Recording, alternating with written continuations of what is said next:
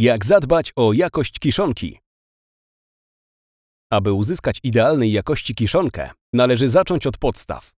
Należy wybrać materiał siewny odpowiedni do warunków glebowych i zapewnić mu należyte zabiegi agrotechniczne, przede wszystkim odpowiednie nawożenie. Warto od czasu do czasu wykonać badania gleb. Kolejną ważną rzeczą jest sprawdzenie stanu własnych maszyn przed rozpoczęciem się sezonu zbiorów roślin na kiszonkę oraz dobranie odpowiedniej metody zbioru. Technologię zbioru należy dopasować do własnych potrzeb i warunków panujących na gospodarstwie.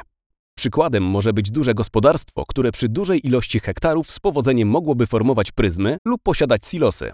Jednakże z uwagi na duże rozdrobnienie pól i znaczną ich odległość od gospodarstwa, idealnym rozwiązaniem będzie przykład wykorzystanie praso-owijarki do formowania balotów z traw i ich natychmiastowemu owijaniu. Kolejnym krokiem jest oszacowanie terminu koszenia, który jest najważniejszy w uzyskaniu wysokiej zawartości składników pokarmowych. Należy obserwować, w jakiej fazie wegetacji znajduje się dana roślina oraz zwrócić uwagę na warunki pogodowe, ponieważ najlepsze kiszonki uzyskuje się dzięki zachowaniu odpowiedniej wilgotności zbieranego materiału.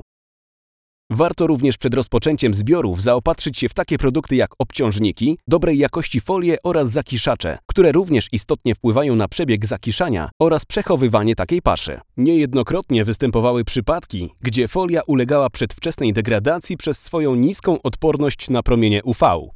Zakiszacze najlepiej aplikować za pomocą specjalnych maszyn dozujących, umieszczanych na maszynach, które zbierają materiał z pola. Kiedy już następuje etap zbioru i formowania pryzmy czy zapełniania silosu, należy wtedy zadbać o odpowiednie rozgarnianie warstw oraz sumienne ubijanie materiału, tak aby jak najmniej powietrza pozostało w kiszonce. Następnie odpowiednio ubity materiał należy szczelnie przykryć, dociążyć i zabezpieczyć np. przed dziką zwierzyną. Okrycie powinno składać się z cienkiej folii przezroczystej oraz z grubszej czarno-białej folii. Aby zapewnić szczelność, najlepiej wykorzystać ziemię w przypadku pryzm, natomiast w przypadku silosów zastosować metodę okrycia boków dodatkową folią na zakładkę i obciążenie ich specjalnymi workami zapełnionymi drobnym żwirkiem. Dobrym rozwiązaniem jest również okrycie gotowej kiszonki siatką, która spełnia funkcję dodatkowego obciążenia, jak i funkcję zabezpieczającą.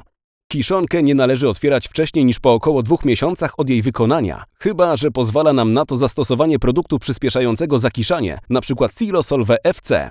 Po otwarciu, aby kiszonka zachowała swoją trwałość i się nie psuła, należy zadbać o odpowiednie tempo i sposób jej wybierania.